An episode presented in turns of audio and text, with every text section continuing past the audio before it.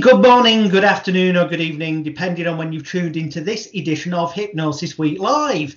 Yes, it's me again by birth, Alex William Smith, but better known to many of you as Jonathan Royle, the British bad boy of hypnosis of magicalguru.com. And I am delighted to have another amazing guest on the show this week. Now, some of you will already immediately recognize him because uh, there he is on depends which way they decide to do it. But on one side of the screen, some of you will have quick, not perhaps not recognised him if you're in a different country, possibly, but you may have already, out of eagerness, and curiosity gone to the web links that will be below this video to his various websites and got the clue of who he is and then gone, oh yeah, I've heard of him.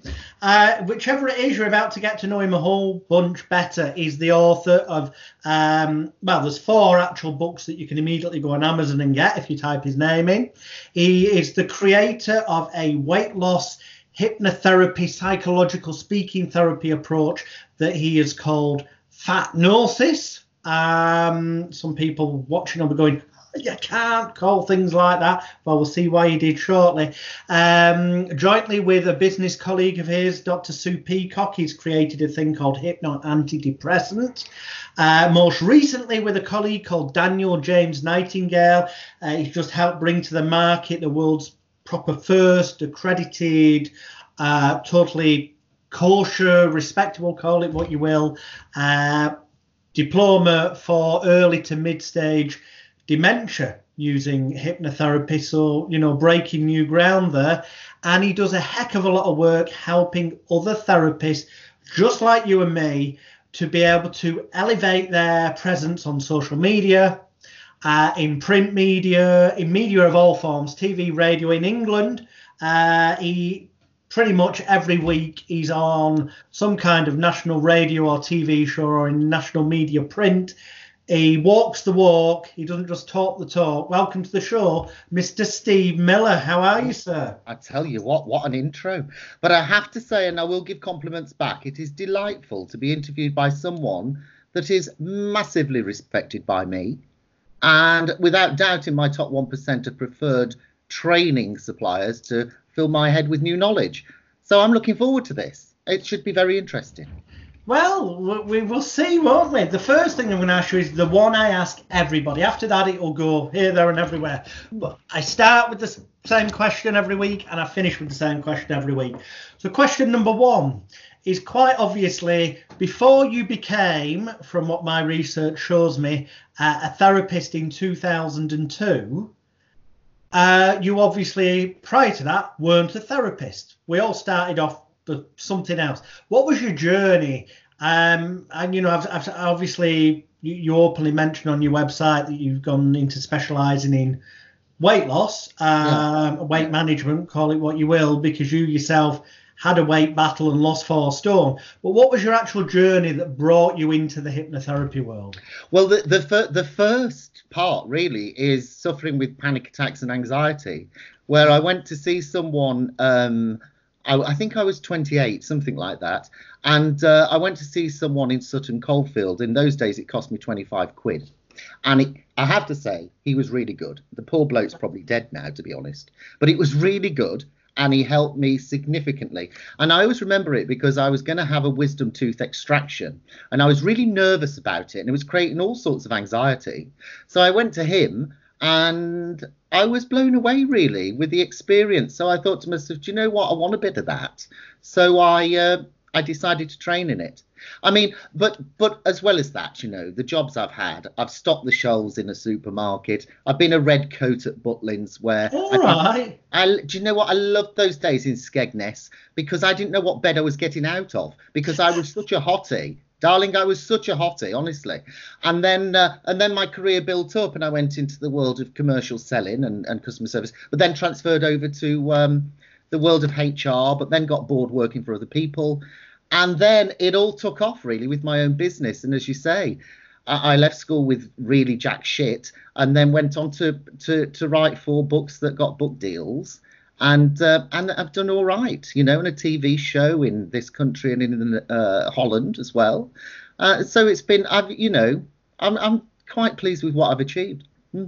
Well, yeah, I mean, it's met your TV show in England, uh, Fat Families for those people at home, it was called on Sky TV. There were two series of that. First went out in 2010, and if you go on YouTube and type in Steve Miller Fat Families, there some people have uploaded actually full episode, mm. but there's loads of clips as well.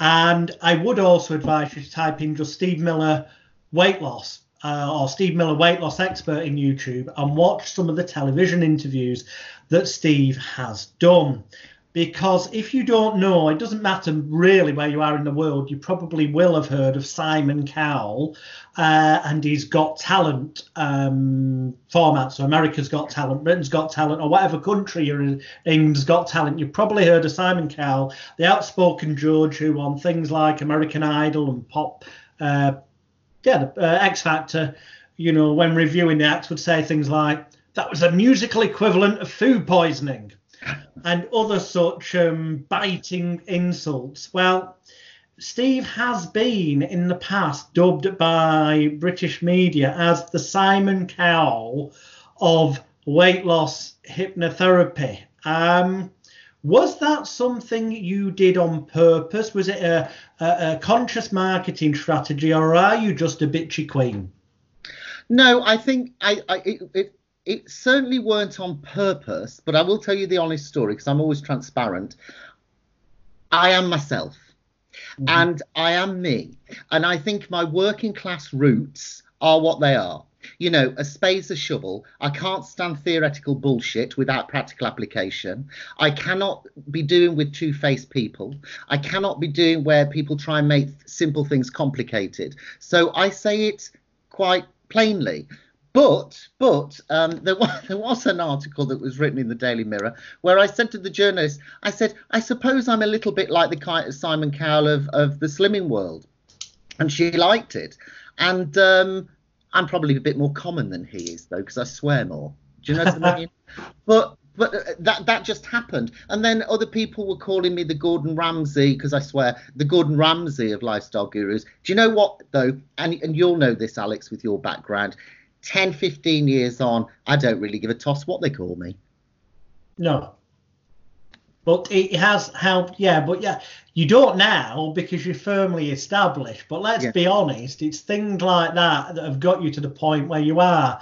It's practically, sometimes it's more than once a week. But generally speaking, there isn't really a week goes by where you're mm. not on some radio show or some TV show or quoted in some national magazine or newspaper, yeah. which is quite phenomenal, really. Um, there's very few... I know, and, and and people say to me, you know, did you court the media and that sort of thing? And I've got two things to say. Number one, I think the media courted me. And secondly, because of my opinions, and secondly, did I court the media? Potentially I did. Why? Because I want to get my opinions out there first and foremost. And secondly, does it help me in the business world? Of course it does. So I'd be saying to anyone watching this uh, this interview is that if you've got personality, if you have got differentiation, if you have got something to offer people and it comes from a decent place of your heart, then go for it. You know, why hold back? And I remember saying to you some time ago, you know, and some a lot of people will not like your views, and I've always said hated is rated anyway. You know, if you're hated, at least you're rated. And all of that sort of thing. So I say to people, if you've got an opinion, no matter how unpopular it is, as long as you're true to that opinion and you have conviction, get your mouth out there and share it. Yeah. But at the same time, showcase your talent as well. Those two things are important. Is there slightly an element of you missed the kind of attention you get from an audience like you would have had when you were working as the blue coat, red coat? Do I like attention? Of course I fucking like attention. Everybody does. Everybody. It's a natural human instinct to want to be stroked. You only have to look at the work of transactional analysis, for example, to mm-hmm. to understand that people like to be stroked in different and would stroked in different ways. Um, I think a lot of people out there in our world think that oh, he's just doing it for attention. Often they're wrong. Sometimes they might be right, but you know, it is what it is. And so if they think I'm doing it for attention, I say, okay, fair enough, but get over it and move on. You know, what's the point? But do I like attention? Every bugger likes attention. That's why we do what we do. Hypnotherapy, the client wants attention. They want the, as you've always said, they want to be, and, and tell me if what I miss out, loved, appreciated, wanted, um, adored, all of those things that you teach on your training yeah. course. Loved, wanted, needed, appreciated, cared for, cherished, and valued. Absolutely. And every human being needs that and wants that. And I remember doing your course on day one, you start with that sort of stuff, and it sticks with me completely in the therapeutic world now. Completely. And really, uh, I mean, I'm going off subject a bit, but it doesn't really matter what you do to some degree as long as it's ethical and safe. Because as long as mm-hmm. you're meeting those needs that you've described in terms of adored, wanted, appreciated, loved, blah, blah, blah, they'll get the result. They should get the result. Now here's the thing. I I mean, generally speaking, obviously, I agree with you. You know, you you, you know because you've been on a course with me. You know because I, I you know I've looked at your stuff. We we we discussed things. We worked on things together. So obviously, some of these questions, I'm not playing thick. I'm doing it on purpose for the benefit of the people at home. Yeah. Um, but how important do you think it is? Cause, or rather, are you consciously aware of it becoming easier for you with your clients the more high profile you became with regular media appearances, as opposed to what it was before you had that perception? Mm. I think there is no doubt that status helps. I think that people, when I see them, I, I don't work with clients as much as I used to because it's all online mainly. But I would say that to some degree the result is more in the bag the more status you build. So there is that perception, especially for weight loss, that oh he's really good because look at the results he gets, sort of thing. And there is no doubt that sort of status brings me a bit of a halo effect, I guess. Even though I don't really think about it, to be honest, I don't. But do I do I think it's helped me get results in the bag in the past with the clients I've worked for as the status is increased? Yes, I think it's I think it's helped. I don't think it's I don't, I don't think it's worked 100%, but I think it's contributed to getting the results. Yeah. Mm-hmm.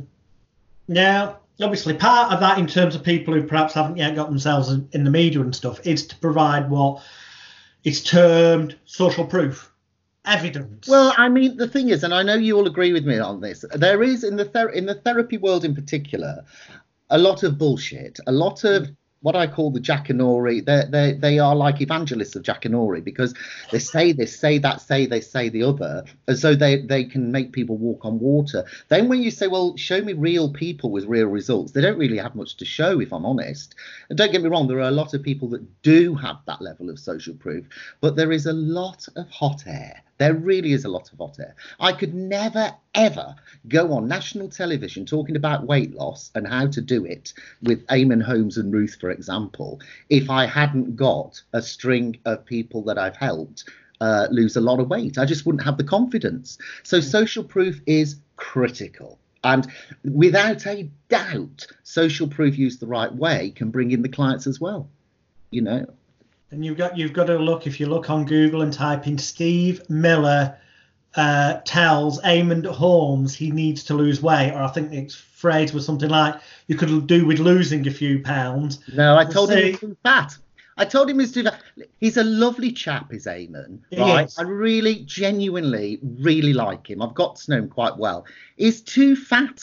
Well, he was then. I, I, don't know. I don't know what the latest is, but he was too fat. So I told him he was too fat, and I said, "You are a heart attack waiting to happen." And don't get me wrong, I still struggle. It's a daily challenge for me with my weight, you know, to keep it off and keep it keep it reasonable. Um, it is a challenge, and I get that but yeah, why why do we live in this world where we're wrapping it up so much as long as it's coming from a good place with a reasonable sensitivity? What's wrong with the word fat, word fat? And in your intro, you mentioned the word fatnosis, and you mm. know ooh, what what sort of reaction will that be? You know, back then people were saying to me, some people were saying they were saying to me, why don't you call it slimnosis? And I said because from a hypnotic point of view, it will not hit the emotion. Yeah and and they didn't get it. They didn't get it. More people get fatnosis now. The public, on the whole, love it because it has a sense of humour. It's very direct. It's very practical.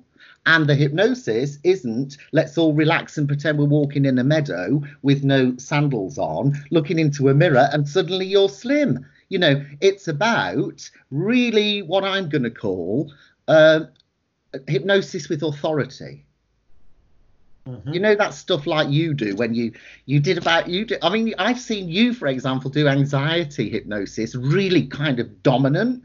Where I can't remember the technique, Alex, but it's kind of where you go, all oh, that crap is coming out your arm. oh yeah, um, collapsing all the negative feelings, thoughts, emotions, triggers, and ideas, anything connected. Your unconscious mind just allows it all to go into the arm now, and then yeah, but much I'm not going to shout because we're on a computer. It'll deafen people. But yeah, proper. And now it's different. And when I tap you on the hand, everything, you know, the arm will go limp and loose. And that just lets go now yeah. of all that. And uh, my belief, you see, is is that's what people want. They don't want some gentle, you know, cardigan wearing, sit with a cat in the therapy room gentle facilitator that's going to take you through the meadow. They want it strong. If they're anxious, they want it gone. And they want it, I'm shouting, but they want it All gone right. now. Yeah. Like you illustrated with that technique. I use that technique. It is brilliant. So, right, and I am asking this on purpose because I do have my own view, and this is this one isn't devil's advocate. I genuinely believe this gives you an advantage with weight loss as a male. Um, personally, I think for weight loss, the, the largest number of clients tend to be female. I am stereotyping. I know there's Absolutely. men that do go to therapists, but generally speaking, it tends to be more the female that goes.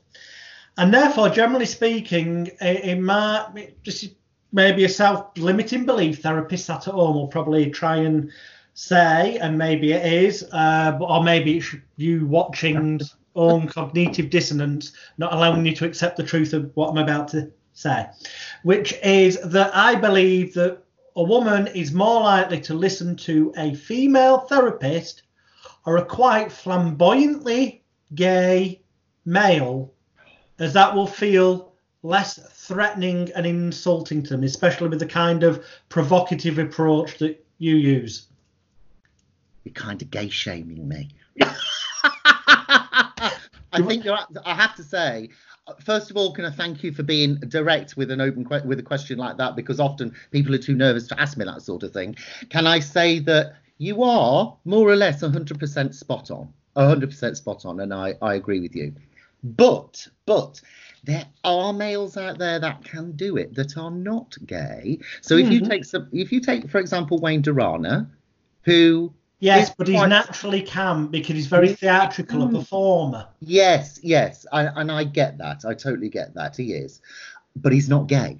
No, but he can do it. So what I would say is, I think that you're correct in the main, but I think there are some ex- exceptions of men that are like Wayne that have that kind of flamboyance and natural charisma that um, that can do it with women. Yeah. Mm. It's a re- it's a good question, and it's one actually that, in all seriousness, is asked of me one to one by people when they get to know me, and I think they have a valid point because Fatnosis does have a flamboyance. Fatnosis does have a charisma, and I would say that actually experience now says to me that 90 95% of hypnotherapists would be useless at trying to be a practitioner for fatnosis. Unfortunately 95% of hypnotherapists would be useless trying to be hypnotherapists. And again alex i 100% agree with you. And it's probably one of the reasons that uh, by some people, not everybody by far, by some people, we're not very liked because we do actually give an opinion that isn't always hearts and flowers. And, you know, the, the reality is that a lot of people that are hypnotherapists could not inspire the thirsty to drink water. it's sad but true. It really is. I know. It is. Uh, and by the way, I am going to give you a little promo here because I would say to anyone watching this, and by the way, you lot, he hasn't told me to say this before any of you cr- crack on. He has because he hasn't. Mm. Your co- everyone should do your course because it it delivers that sort of reality. It de- your course delivered in 48 hours what some courses have not delivered in a year. And it gives you that reality and perspective of what hypnosis really is to me, right? But also that kind of you help to facilitate the showmanship and confidence in people to be more slightly flamboyant with it you know? Um, so so i am going to say that and anyone watching this should do your course. I've, I've always said that anyway. And no matter what crap people come out with you know oh he's not a real doctor. No he's not. He shouldn't call himself that. I don't really care. What i do know is that you're a very very hot talent in this in this uh, in this so-called profession. Oh thank you. Yeah. um let's get back to you. Which okay. Um no, I've lost where I was on my notes now. Oh, it's okay. There we Can go. you take compliments, Alex? Can you take com? I know it's like turning the title, the, the thing, and I'm asking you a question here, but you always get embarrassed when I ask you a question like, "Oh, give you praise." Uh, well, yeah, I don't know. Just um,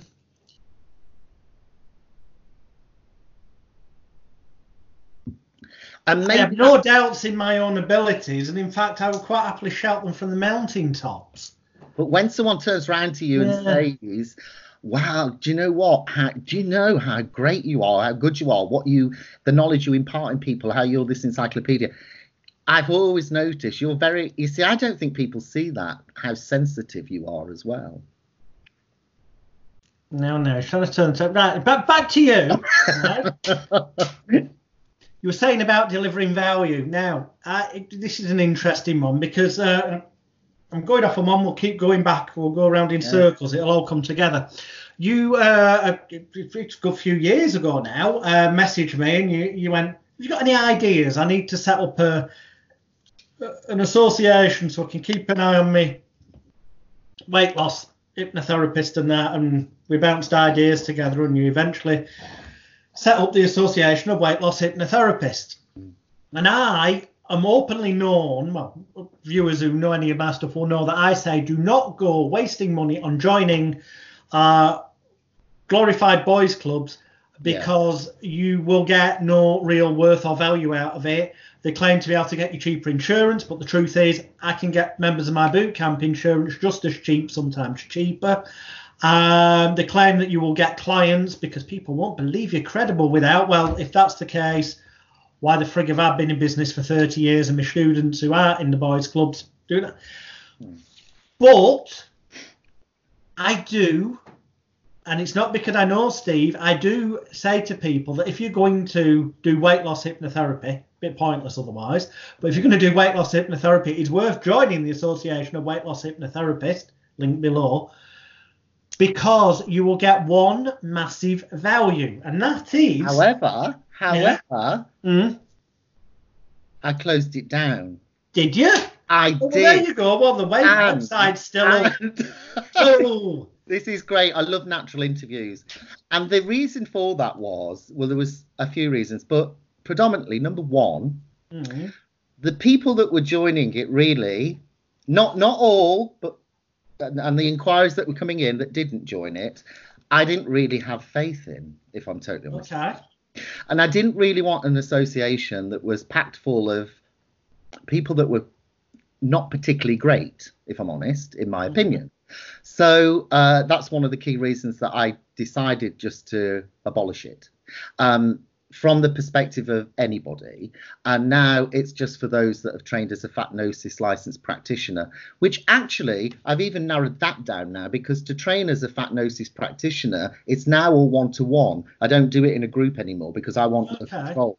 Yeah. yeah. So, so and, it's really interesting when you talk about associations, about the, the boys' clubs and whatever. I've always had a mixed view on it, to be quite honest with you.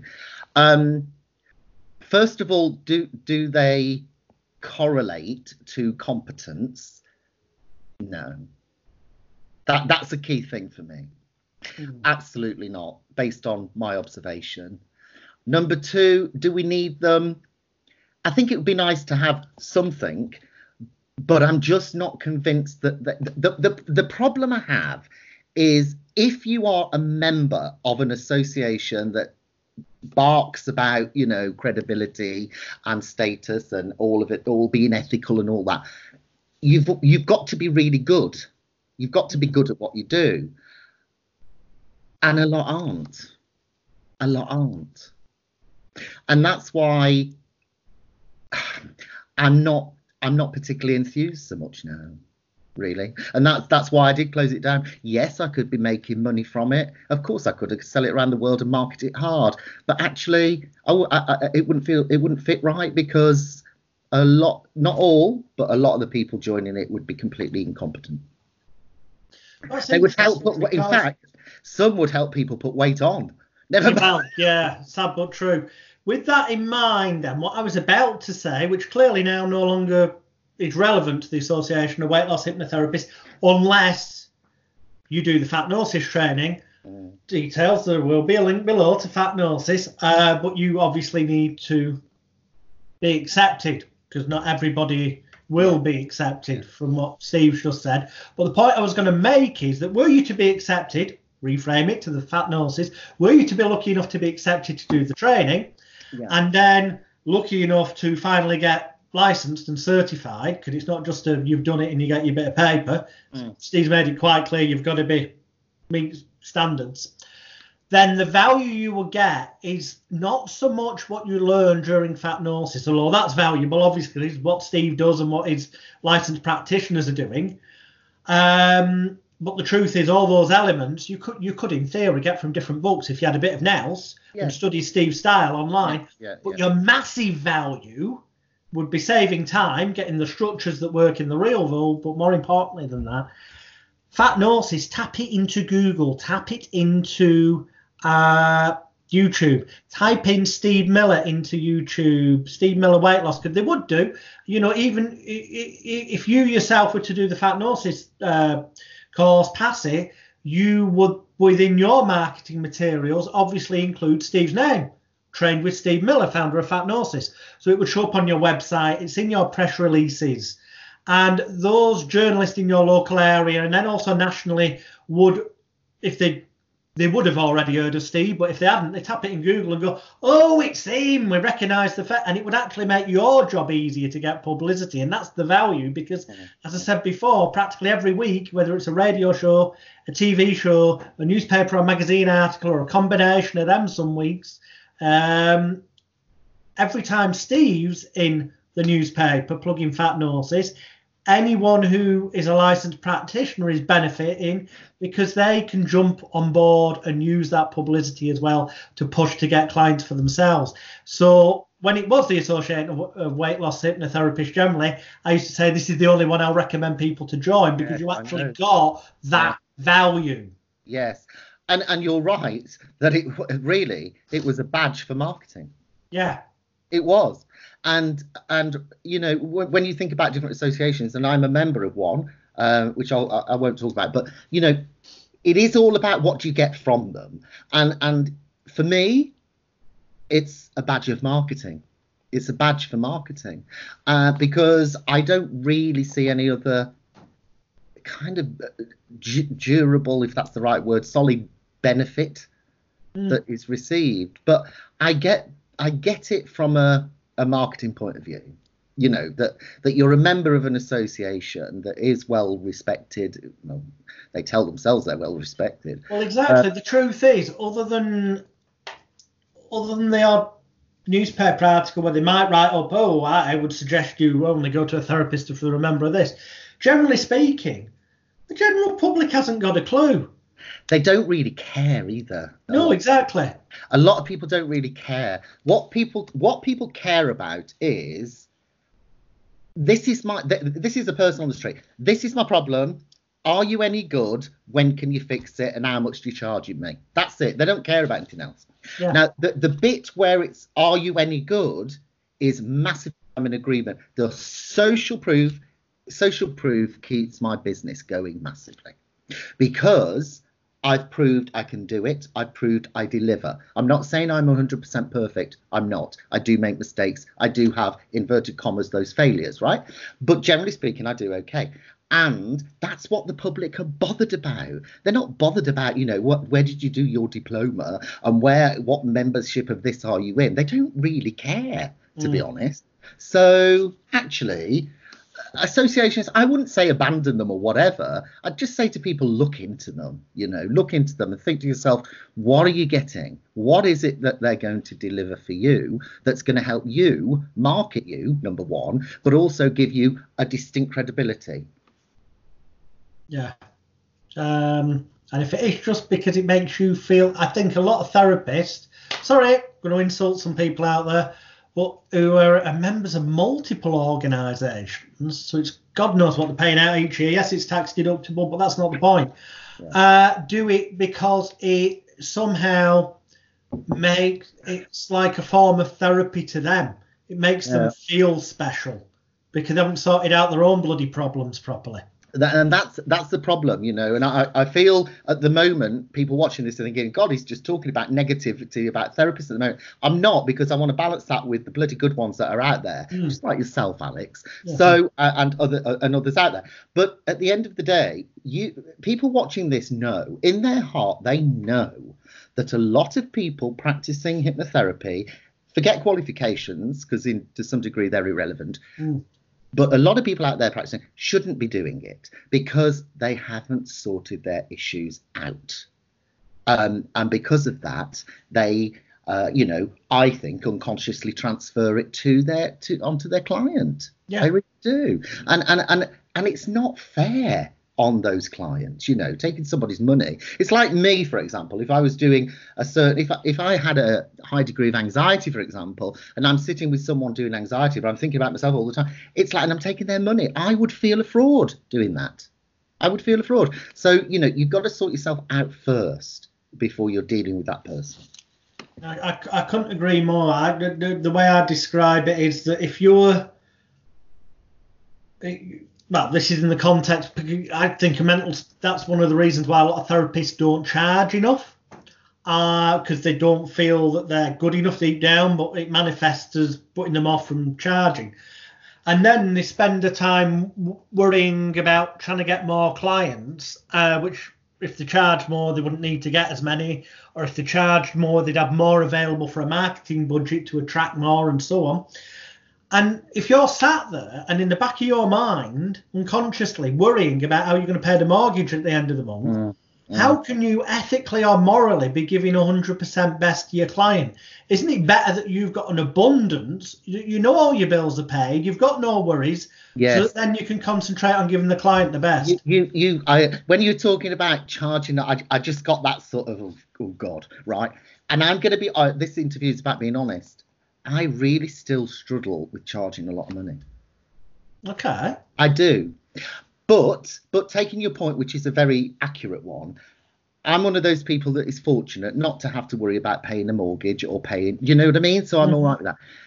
There's still something within me that says, oh, that's a bit much. And and also, oh, be Steve, be a bit kinder and let people, ha- you know, be able to afford you. I don't know what, I don't know why, but I still, and I hold my hands up. We're all fallible. It's the one big issue for me. I know I should charge 150 quid at least a session. I don't. Oh. It's interesting, isn't it? You know, and that that is, is ironic. Well, I mean, quantity is choice, I suppose. I mean, the fact is, I don't see that many clients face to face because I don't want to. But when I do, they're not paying less than 500 quid. Yeah, I know. And you see that I I think that's. Well, most of them are referred, so I can take like 100, 150 quid commission, and the therapist they're referred to's delighted that they're getting 350 quid because they normally only charge 150 quid or something. Hmm. It's an interesting one. But I, I mean, I, as you as you know, I've taken most stuff online now, which is, yeah. Which is great. And and I do I do have that mo- now. i I'm in that moment where I do, especially with weight loss. I love people. I love being affordable. I really like that. But when it comes to face-to-face sessions, would I be charging 500? I should do, but I don't. And Well, the it's a thing is- thing. But but but but I think Yeah. it's important watching this to see the kind of real me. Do you know what I Mm. mean? And that's what that's why I'm going to be transparent about that. thing is, law, that's uh, fair enough. But then, you say, you book stuff online now, so there's programs, a large part of it's automated, or Yep. there's not travelling to an office and all that kind of stuff. Which means that actually, from a productivity point of view, um, there's only so many hours in a day you can physically see people. But if Yeah. a lot of it's automated, you can ultimately have more clients. So you Yeah. can actually charge less, but ultimately make more. The supermarket that- principle that is is it high, sell it cheap. And that's what I do with my hypnosis training. So I totally get you. But although I do that with hypnosis training, it's weird. I'll charge a premium for doing therapy, Mm. but that's because it's physical. It's taking up my time. I'm a lazy bugger, really, to be honest. So When's I, I do, I do get where you're coming from. When is your next one? I might come on it again. You know. But I don't know at the moment because as we Oh, do well, this, we're on close. It's going to go live, but for future reference, anyone watching this in years to come, it's the 6th of April 2020, and we're we're on, we're on house arrest at home. Sorry, lockdown they're calling it, I should say, for because of this coronavirus, COVID 13. It's just a fancy flu. They're blowing it out of proportion, but hey, oh, we we have no choice. We have to stay at home. Um, and it's hilarious actually. I, I don't know. Have you looked at some of the therapist profiles? Oh, I'm going to pay the mortgage. Oh, the government are only going to give us this much. I Are you telling me that on the predictions that in about three months, hopefully, we should be reasonably back to normal, that you do not have enough savings to get you through the next three months?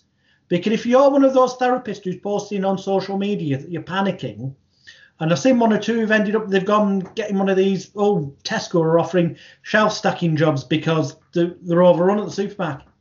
If you didn't have enough money there to get through three months, you seriously need to do some training in marketing, advertising, publicity, and promotion, Absolutely. something that Steve does Yeah. through his hypnotherapist business school. Yeah, and and that's where online comes. You know, this this uh, situation has arisen, and I'm one of those people that's kind of I didn't know it was coming, but I'm in a decent position because 90 odd percent now is all online.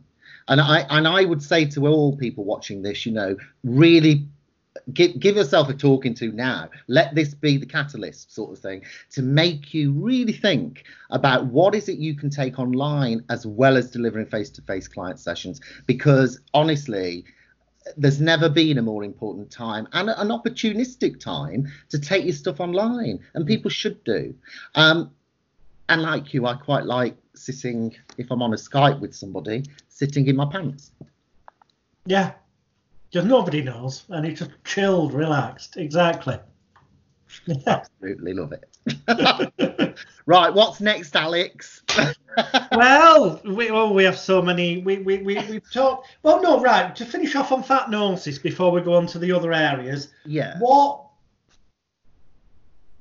we've already covered the fact that it's very theatrical, it's very direct, it's authoritarian, it's very provocative. So people at home, uh, if you think Frank Farrelly, provocative hypnotherapy, kind of like that on acid with a, a bitchy queen element to it as well. yeah. Um, what do you think is the key?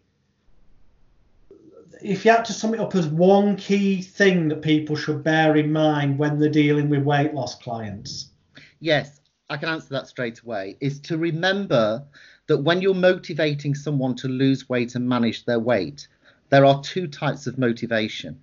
That that one style, as you you and I know, which would be the pull style of motivation, which is all the nice stuff, you know, the dresses you'll be wearing, the clothes shops you'll be able to go into, all of that stuff, that nice stuff. But there is also the push style of motivation, which is motivating people away from what they don't want. So you know, um, things things such as those health consequences those things such as someone said to me some time ago you know steve i'm here i'm single i'm something like i think she was about 20 stone very, very overweight, very fat, right? She said to me, Who's going to look at me looking like this? And I said, My darling, at the moment, nobody, or very few. And she said, That's the breath of fresh air I wanted. But it's not what you say, it's how you do it. Because to say to her, you know, at the moment, my darling, nobody, pause, but my God, are we going to sort this out? That's the difference. Mm. Yeah. So I would be saying to people, it's not all about hearts and flowers helping people to lose weight. You also have to be strong. Okay, because interestingly, weight uh, people who are overweight, uh, there, there can be other linked issues sometimes, underlying things. It isn't always just about eating too much or not doing enough exercise, or largely it is. But sometimes, for example, child abuse or rape victims, Mm. and Mm. sometimes that can cause them to want to effectively Eat. make themselves repulsive because then they feel safe. For do you uh, uh, do do you deal with clients that fall into those categories as well? I do some, I don't others. Okay. And do you know what people have said to me in the past? They've asked me this in the past, and they've said, "How do you know though?" And I have to say this: I just feel it, and I could, you know, come out with all the academic theories and all of that stuff, which I'm not going to do because I just feel it in my gut. If I sit there and look, uh, I just let, I, I guess this is the subconscious or whatever we want to call it, but I just have that gut moment. Am I feeling that I can turn this around? hmm If I feel I can, I go for it. If I feel not a chance and it's too risky, I'd refer on. And by the way, people watching this, people say to, oh, so fatnosis for everybody. No, it's not. No, it's not. Fatnosis is not for everybody. And, you know, there are other models of weight loss hypnotherapy that I would certainly say are appropriate where fatnosis isn't sometimes as well Okay.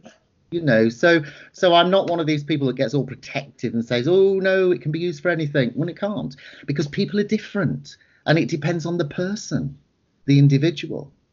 What i would say though on the positive is i get so many seriously fat people saying breath of fresh air steve breath of fresh air and they don't like all this political correctness of you know uh, love your love your curves and all of that sort of stuff which actually means love your fat they don't want it Yeah, excellent.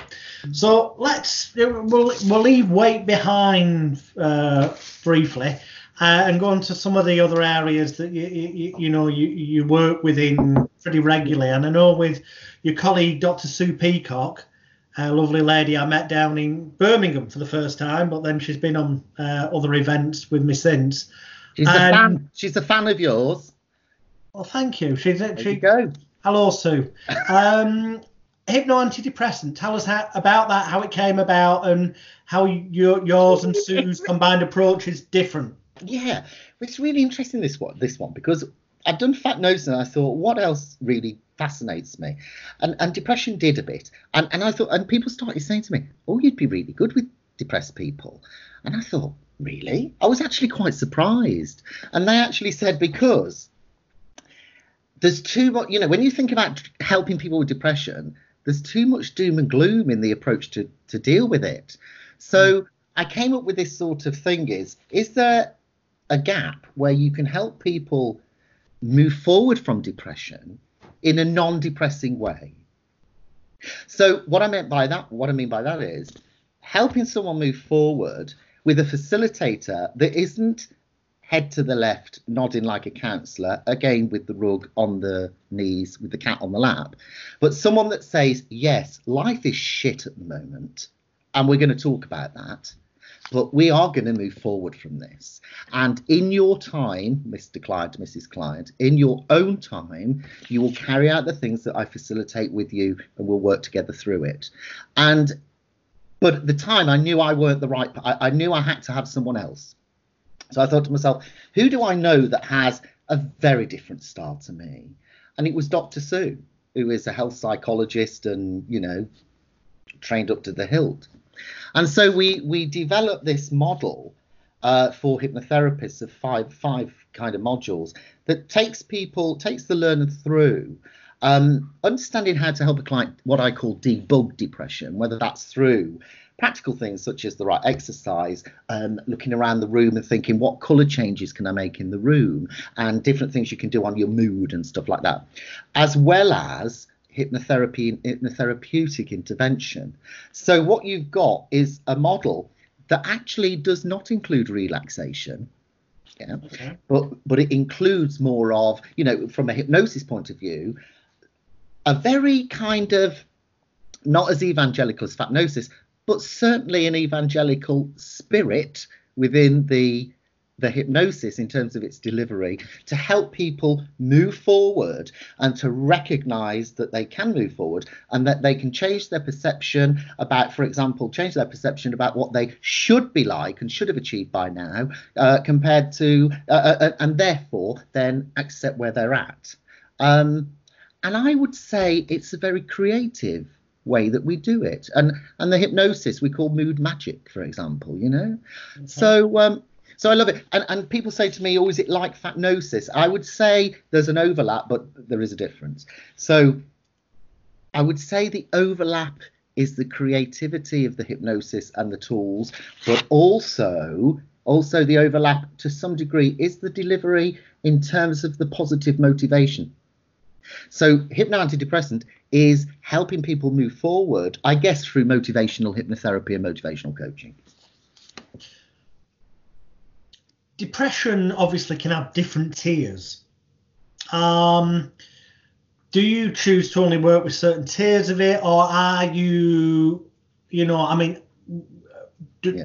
do you use the approach also to help people come back from the brink, so to speak, who, who could be if left alone, could be fast approaching. No. You know, I mean, and also what liaison do you have with the doctors? Yes. There is, if if if a client is taking um, antidepressants, there is always contact with the GP 1st mm-hmm. and obviously the the the practitioner would wait for the GP to reply. They never do, uh, but we let them know in the recorded delivery that if we don't hear, we'll move forward. This is only for what we would call mild to moderate depression, okay. and uh, we use. Um, I can't even remember the name of the bloody thing, but we use a form that's an NHS one that Sue got. So yeah, it, you can find it on Google. It's something like something PQ. Yeah, it's 20 odd questions. That's it. That's it. And it's literally yes, no, yes, no. And at the yeah. end, there's a score box and it tells you which category you fall in. Doctors use them in the surgery. It's available on Google. Tw- type in very, 20 questions depression. And it's very basic. I've got to be honest. I think it's very basic. But but what we say is mild to moderate. So there are different what we call contraindications that the practitioner would look at first. So if there is a history of recent psychiatric illness, then obviously uh, we would not work with a client that presents with that. You know, you've got it's, it's very very ethical. And so if if ever there is an issue, uh, you know, should I take this client? Should I not? Dr. Sue is the person that comes in, you know, and, and actually makes the decision and will say not no because of this reason, you know. Mm-hmm. And that's where we complement because I would say for hypno antidepression uh, program, she is more the clinician. I'm more of the creative, rah rah motivation to help the client really feel that they can move forward. Why did why, the thing is uh, the thing is why be depressed about depression? Well, yeah, that's an oxymoron, isn't it? I, mean, I just don't, you know, you know, when I sit with somebody and and and they talk to me uh, about the depression, of course there is that part where you've got to give people space and time, and you've got to be in their world, and you've got to cut out everything else and be with them completely. But there comes a point where they are paying you, and this is what I believe, they're paying me to really believe in them so that they believe in themselves that they can move forward and that's what I'm good at, and that's what I find a lot of clients like. So that's about. We're, just going to link these together, as it were. So people can get overweight for many reasons. People can get depressed for many reasons. Yeah. Putting them together, people who are depressed, some, obviously not not all by any means, but some can turn to drugs. Some can turn to alcohol. Some can turn, some can turn to food. Yeah. So the bottom weight. And now they may then seek out a way of losing that weight at some point, but they've not dealt with the stuff that made them feel depressed. So this might have been distraction. So you deal with this, but there's still underlying the issues that caused them to be depressed are there. Do you find that one feeds the other, so to speak? Excuse well, I mean, the, yeah, some, you know. sometimes there is this myth though at the moment, and I have a concern that we're making mental health a bit trendy right? Mm. Every time, for example, more and more now, I talk about weight loss.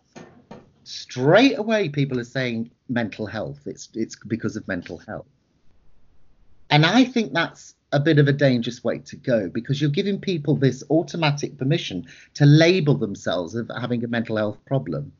I can look at you today and say, based on my experience of 20 years helping people lose weight and manage it, that I would say 90% are too fat because they have fallen into bad habits rather than are defined as clinically depressed. Okay. And of the proportion of 90% that are falling into bad habits, people then say to me, Are you saying some people are lazy? Yes, I am. Yes, I am. Because some people are. But there's a way of telling them. Do you know what I mean? So I will say to someone that has ballooned because I believe they're lazy, I will say to them, yeah, you, you, you fall into the lazy. You would rather stay in a sofa than go for a bloody walk. You know? It's how it's done. It's how it's done. But, you know, coming back to your point, do people eat sometimes when they're depressed? Yes, but not always. Mm. Not always. But yes, you're right. They they like to feed uh, and fill that gap, and it's quite nice to taste the chocolate if you're feeling shit about yourself. What we do, what's important, of course, is to drive their supreme self-esteem through the roof so that they'd rather feed themselves with self-esteem, optimism, and an elevation of that rather than eat the fridge. Yeah. Excellent. But I would say to people watching this, it's really important because it, it does get my goat up when people are saying to me, quite often, hypnotherapists in particular, who have no social proof, that people are fat because of emotional eating. No, they're not. Not all of them. You cannot. We label too often that people have an emotional eating problem if they're too fat. No, they don't. You ask, for example, you asked Christine Drain, who I've supported to lose 10 stone, and mm-hmm. she she said to me, I, I said it for years, Steve, I had emotional eating problems. And when she visited some hypnotherapist, I'm sorry, she got fatter. Not with me, she didn't. Oh. She was told, bluntly told, from the heart, that you're making it an excuse. You're fat on excuses, my darling. We're going to sort this out. And she said it was the catalyst that made her lose 10 stone. Wow. And she had had a history of depression. Not anymore. She laughs. She enjoys life. She can go clothes shopping now and wear what she wants. And we celebrate that. And I have to say, I know we're on depression a bit, but I'm going back, is the other thing that I really encourage hypnotherapists to do is to look, just relax with clients a bit. So, what I mean by that is, you know, it was like a, a, war had broken out a few years ago when I said with a weight loss client when they lose their weight and they I go shopping with them. Oh, I remember this on Facebook. And it was like, it oh, was, you're getting a bit friendly with your clients, oh, aren't you? You should be doing that. Great breaks the ground rules. I say that to anyone, right? Because if you think I'm not going to celebrate the success with my client, that it's it, it, it, just well that just ain't going to happen. So i will sip champagne. I will go shopping with them etc you know the time to worry is if i'm trying to do untoward to them physically and whatever. You know it's just just crazy. So i think we've got to modernize hypnotherapy a little bit as well in terms of ethics you yeah. know. I think ethics are important. Of course they are you know. Um, but we've got to just let the elastic stretch a little bit with certain things well, in which case, beautiful. This isn't on the nose. It's just because of what you've just said. Yeah. yeah. So yeah, modernising things. So there's these boys' clubs, some of which are better than others, but they're still effectively just boys' clubs. your national councils for hypnotherapy, your flipping general hypnotherapy registers. There's a whole bunch of them. Um, and pretty much all of them have a rule that if you're a member you're a hypnotherapist with this society or association, you're not allowed to do stage hypnosis shows. Um, Mine, mine says that. why? I don't know. I don't know because it's I'll say, I'll say why. Can I just let me put this at you? Go on then. Without Dave Elman, who was a stage hypnotist before he was a hypnotherapist, without the likes of Ormond McGill, stage hypnotist far more than he ever was a therapist, and yet he's held up as a therapist, without the likes of um, Gil Boyne, again, stage hypnotist before he was ever a therapist and carried on doing stage all the time. Without the likes of Paul McKenna, stage hypnotist ultimately. Without the likes of Richard Bandler, uh, started off as a stage hypnotist in the nightclubs, I'm reliably informed. Um, I could go on and on. Without Neil French of the International Association of Hypnoanalysts, started out as a stage hypnotist. Um, I could go on and on. There's a list and list. I- the I- major I- names that have Yeah. actually changed the hypnotherapy industry over the years Yeah. were stage hypnotists. And there's one other thing I would add to that actually. If you want, and this is a message to the audience, if you want to develop supreme confidence in front of clients to deliver your hypnosis clinical program of support, go and train on a clinical program with someone that has been a stage hypnotist because they are, I generally find them much better. And I don't want to blow smoke right up your ass again, but that's why I think you you do so well because you get it, and you were a stage hypnotist, you know, uh, and I think that we can learn. Still am, from by the hell- way. and- and- say and still are, still are, still are. Yeah, still are. And we can learn so much from broadening our mind and think, this is what I did with you.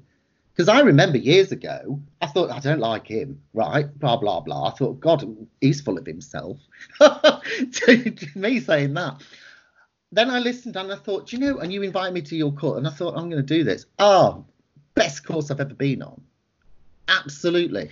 And I think that was because you had the background in stage, but also the intellect and knowledge to understand what hypnosis really was, and to and to apply that in a very practical way to facilitate a positive outcome for a client. So I'd say to everybody, I, I, I think the associations are wrong on that. I think that they should loosen up about it a bit. You know, for me, ethics are thou shalt not um, engage in sexual blah blah with the client. Thou shalt not steal from a client. Thou shalt not physically hurt a client. All of that sort of thing. I don't think stage is an issue. You know, so I think I think we've got to modernise a little bit. You know.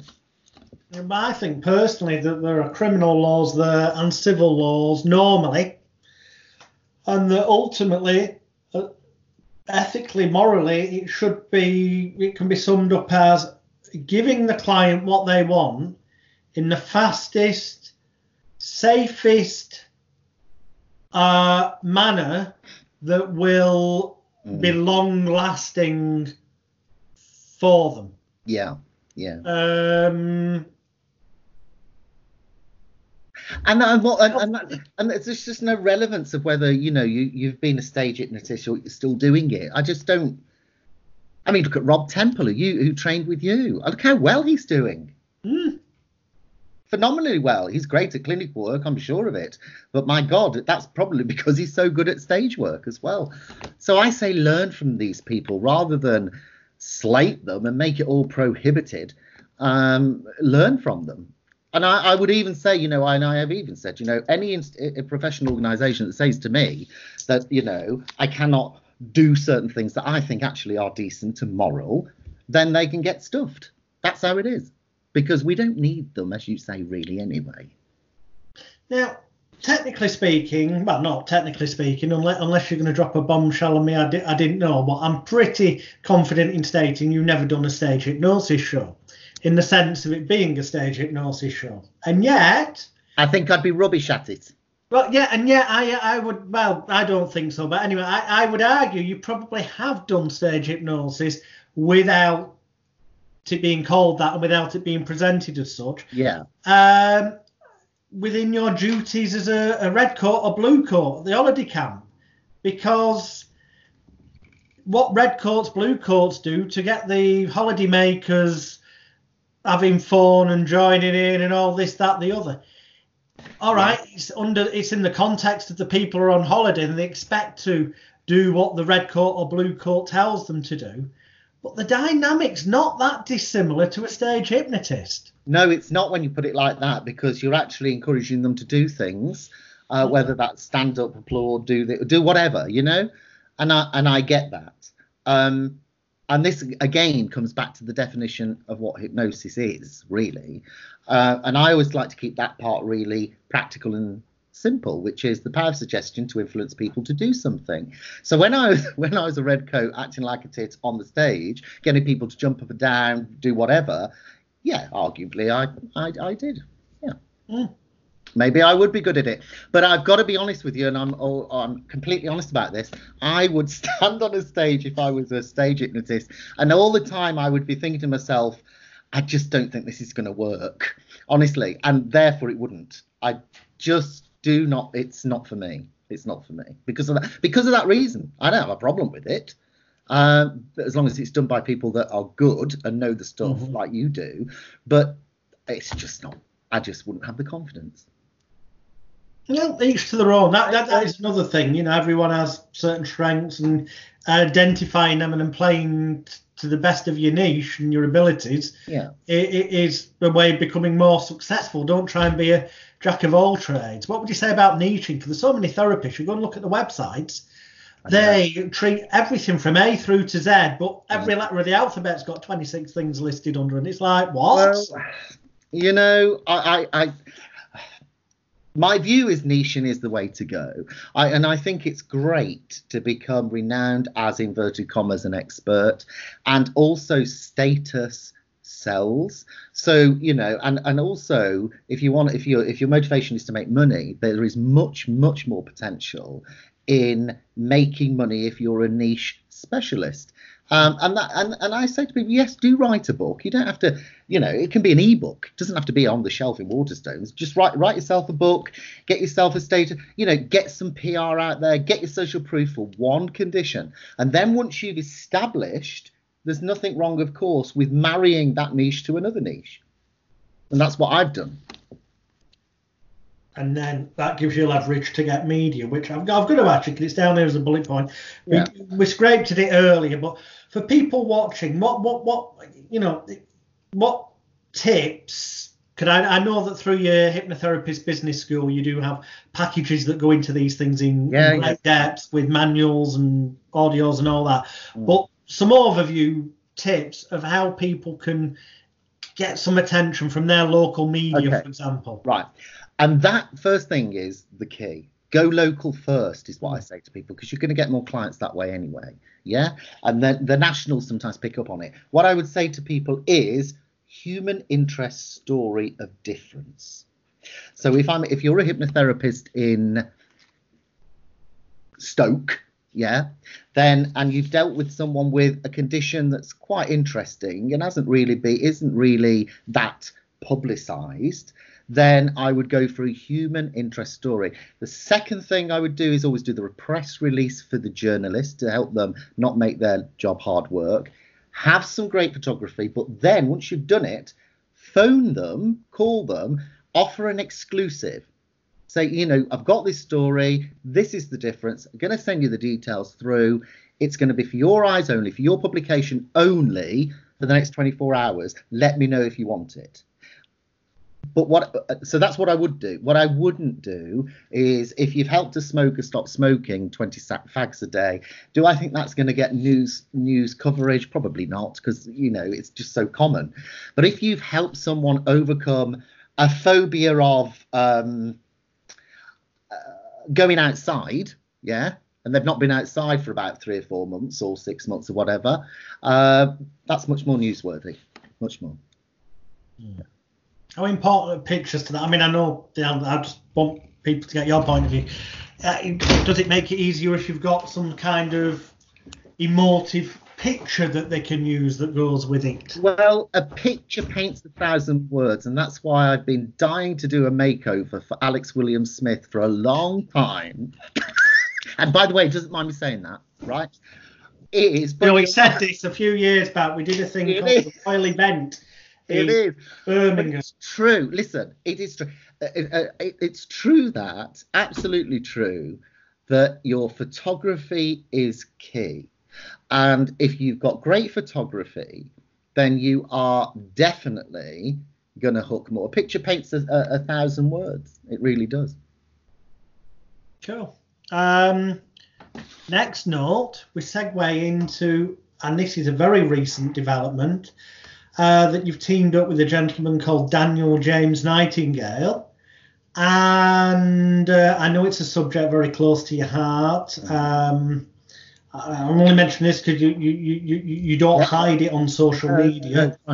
Um, you, you, your mother um, has got dementia. Mm-hmm. Um, my gran passed with dementia a number of years ago, so I know firsthand it's like you lose them twice.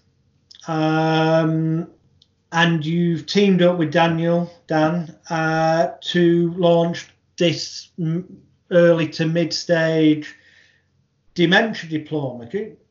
yeah. Tell us about that, the science yeah, behind and, it and stuff. Yeah, I mean, the, the, the sad news now is that my mum's gone from sort of that mid stage into a later, she's going into a later stage. So, you know, not knowing me is common, not her not being able to talk is part part of it now. So it, it is sad, but I was determined at the time to think, what can I do to bring an intervention to the forefront that could support people that have just been diagnosed, but also are living with early to the mid stage of dementia. Now, I'm not a clinical expert in this area, but I was fortunate to, to get to contact Don, Dr. Dan Nightingale, Daniel Nightingale, who is based in America now. He is from your part of the world, actually, Lancashire. He's from All Lancashire. right. Yeah, he's from Lancashire. Talks like you. Oh, okay. Yeah, yeah, yeah. He reminds me of you a bit, actually. Yeah, he does. But anyway, um, so I made contact with him and he also is a supplier of professional service using clinical hypnotherapy and brain health coaching to the um, oh what's it bloody called now? I'm forgetting. I, I write this nearly every day. Anyway, a, neuro, a neurological institute in in the states. What's it called? That's going to really bug me now. Anyway, I'll put it online. Um, and and he's got great social proof, and obviously his doctorate was in researching the application of clinical hypnosis hypnotherapy to uh-huh. helping people with with dementia. And the results of the doctorate research was incredible and and found that it helped people in a number of ways whether that be from their self motivation because you can be very downbeat through to recall of recent events through to recall of special occasions and that sort of stuff. So cut a long story short, we now have the very first, um, well, it is the first premier uh, diploma in applied hypnosis and brain health coaching. Link is there for dementia. And do you know what?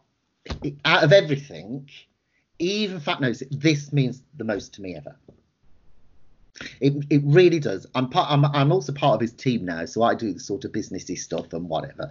But he's the clinician, and it's just the best achievement for me ever that I've been able to bring this together, you know, in my mum's name to sort of say, I did something.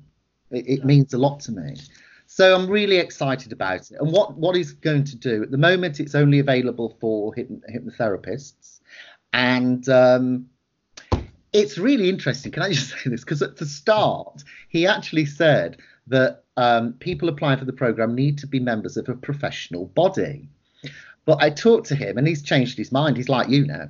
So he agrees with you in terms of there is just no correlation between the two. So that's, that's great.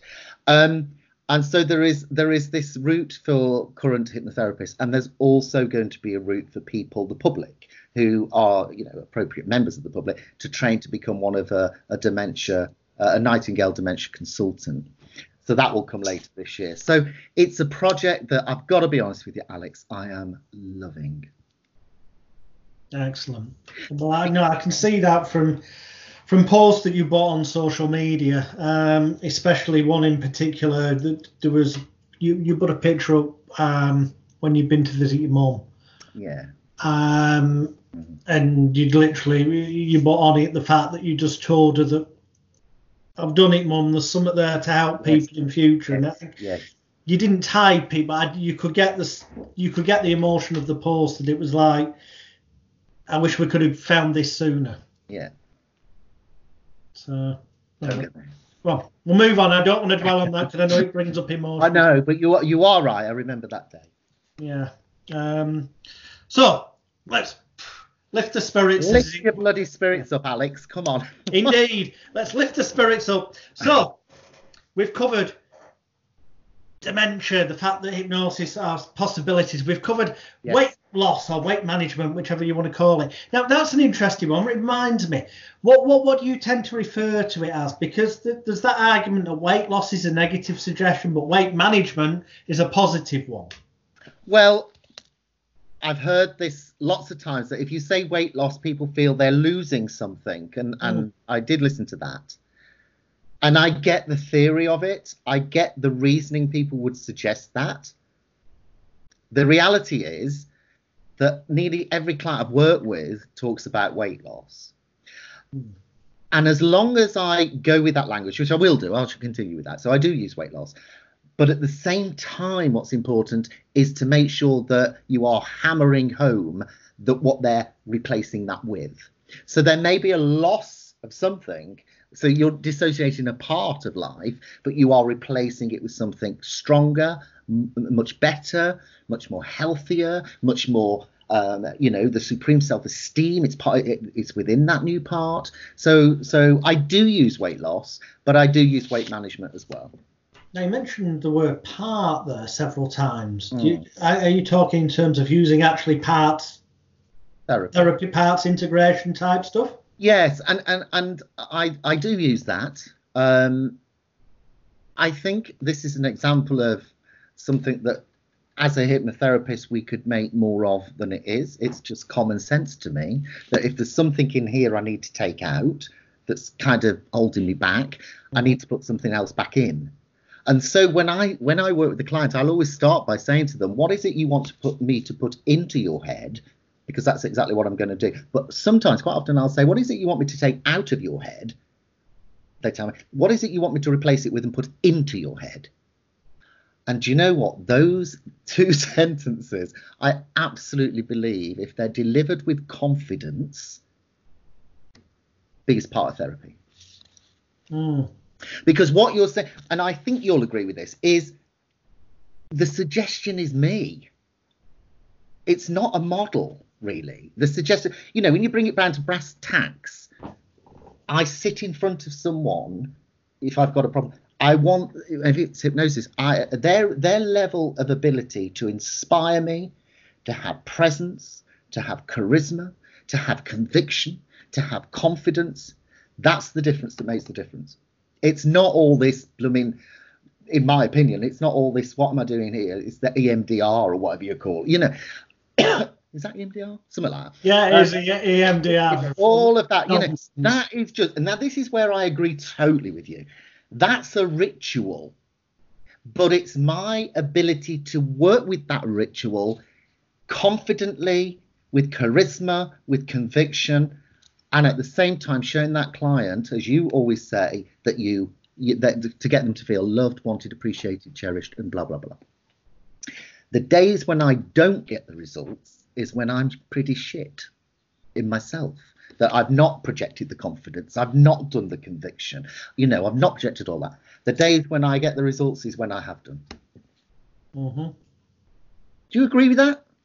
Oh, I totally agree. Um, I, I, what what you do therapeutically, it largely, I think, is irrelevant, other than applying common sense. I mean, glaringly obvious. Don't tell someone who's there to lose weight that they're going to eat more. Common sense is, but Yeah. sadly, common sense isn't that common. It- it- it's, it's what you do in the middle. It's I don't believe that we as therapists do anything really other than provide a perceptively safe uh, environment or context if the person's online, a contextual environment where we, as the perceived authority figure expert, who, because they're paying a fee and they've seen the website and they've seen social proof that they've accepted by booking a session with us, Yes. that we are the person who can help them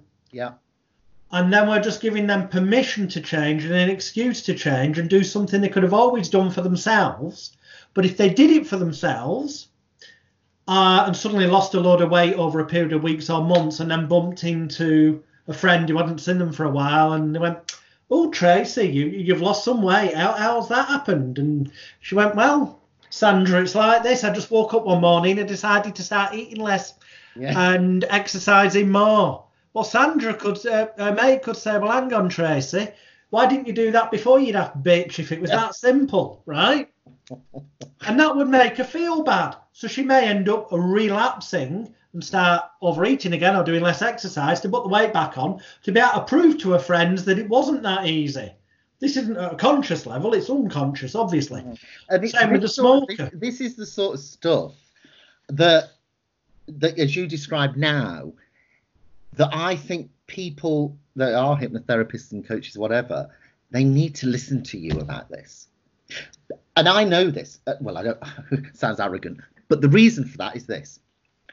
I have in the past delivered models that I've been taught professionally with a nice academic underpinning and all of that to clients. I've done it. Mhm. The results have been shit. I've then had many times where I've walked into a room and said, and been very confident, you will be doing this, that's what you will do, da da da da. My God, are you going to change your life? What do you want in your head? What do you want out your head? In out, da da. Close your eyes, da da da. The results have been amazing. And I'm not just people watching I ain't just talking weight loss. I'm talking about, for example, a lady that hadn't gone out the house for two years. Yeah. And what did I do? I didn't. I didn't do EMDR or all these fancy things. I just did that. And do you know what? She went home. She was over the moon. Straight out the house next week in London doing a shopping trip. So I absolutely agree with you that the therapeutic intervention model, whatever we call it, is a ritual. And that's why you should put your course on again this year. You really should. Well, we'll see what happens with this COVID stuff. Yeah. and then the also ability of getting venues. Um, also, there is that slight element, to be honest, that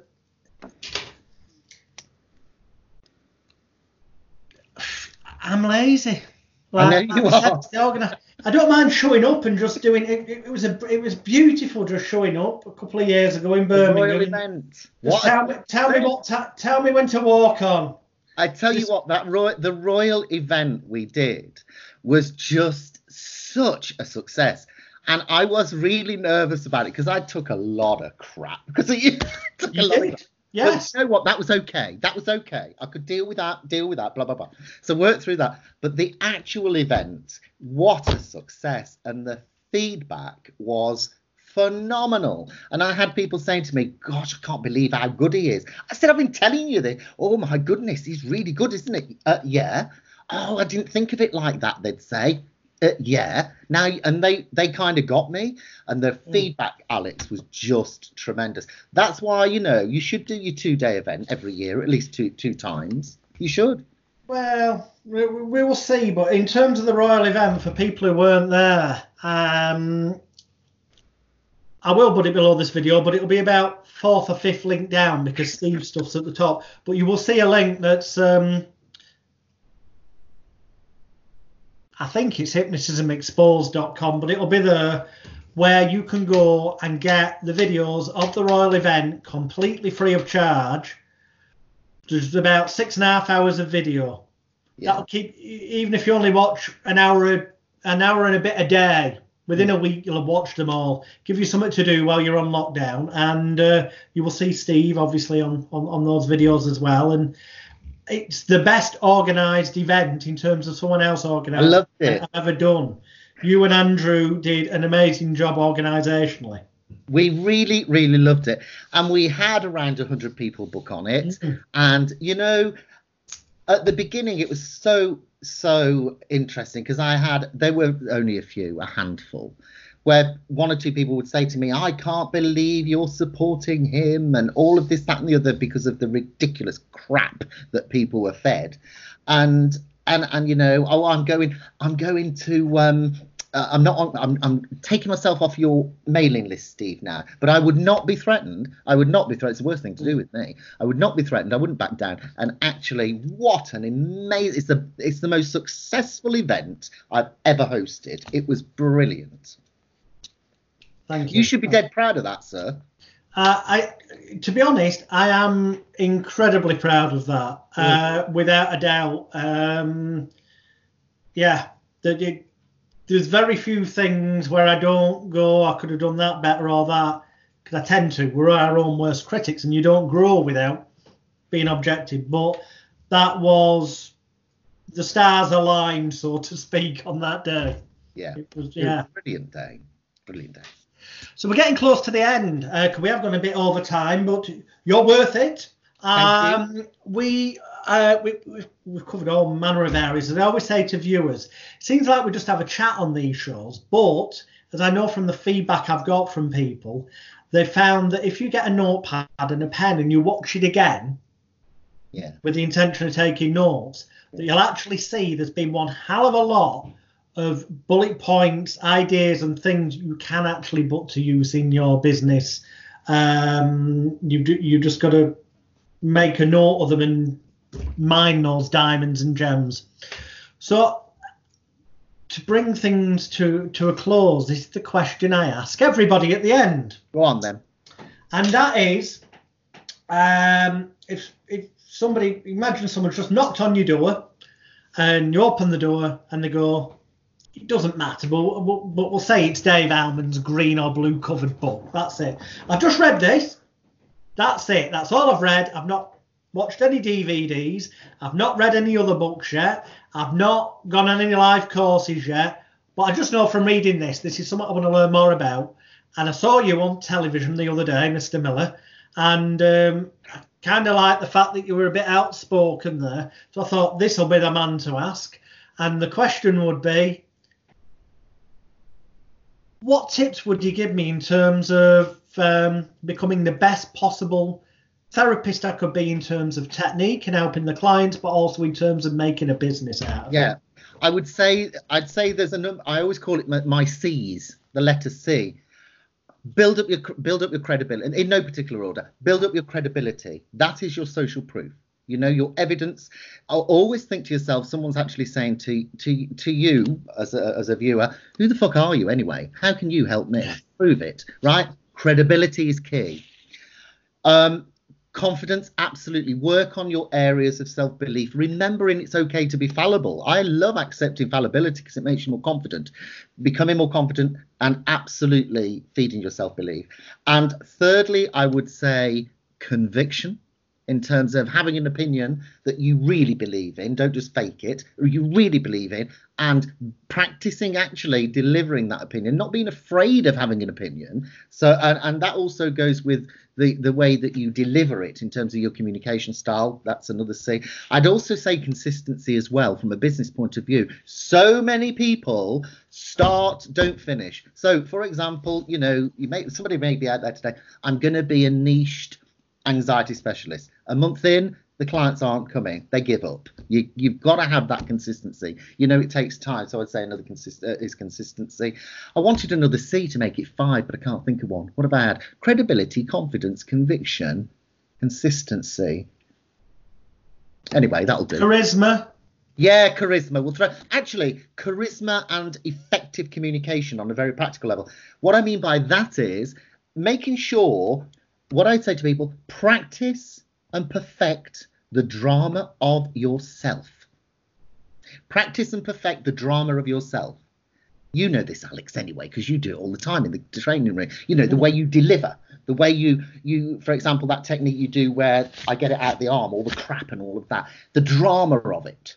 So we weirdly, I would say, learn to be a bit Be, be a bit what? Camp. a little bit camp as well at times. Yes, yes, it works. It, it, it, it- the situations where it may not, with your odd, overly insecure alpha male type who feels threatened, but generally speaking, a bit of campness makes the ladies feel safe, um, and quite often makes I always chaps feel unthreatened. I always I always think that that camp what it what it really means is about being flamboyant.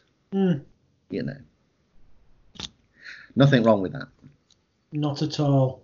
Well, thank you ever so much, Steve, for. I've really enjoyed it. Can I just ask you one thing? Do I look a bit fat? Because honestly, sometimes when I come on screen, I'm always conscious because my look all right, don't I? You look, you look fine, darling. Yes, you look fine. Thanks. Thanks, audience. Listen, thanks for watching. Two things to finish on. Number one, contact me about anything, any questions related to this interview. No links there. And also, and he ain't paying me for d- doing this, and I'm not on commission before anyone says it. Get on his bloody course, because I tell you, it's the best I've attended in the world of hypnosis. There you go, Alex. A little promo for you. Thank you very much indeed, sir. Thank you, viewers. Please share this video far and wide. Uh, obviously, on hypnosisweek.com, you can see all the past episodes. And we've got um, more coming up soon. So check out the links for Steve's sides below. Contact him. Thank you very much indeed. And we'll see you on the next edition of Hypnosis Week. Bye for now, everybody. Bye, guys. Bye for now, Steve.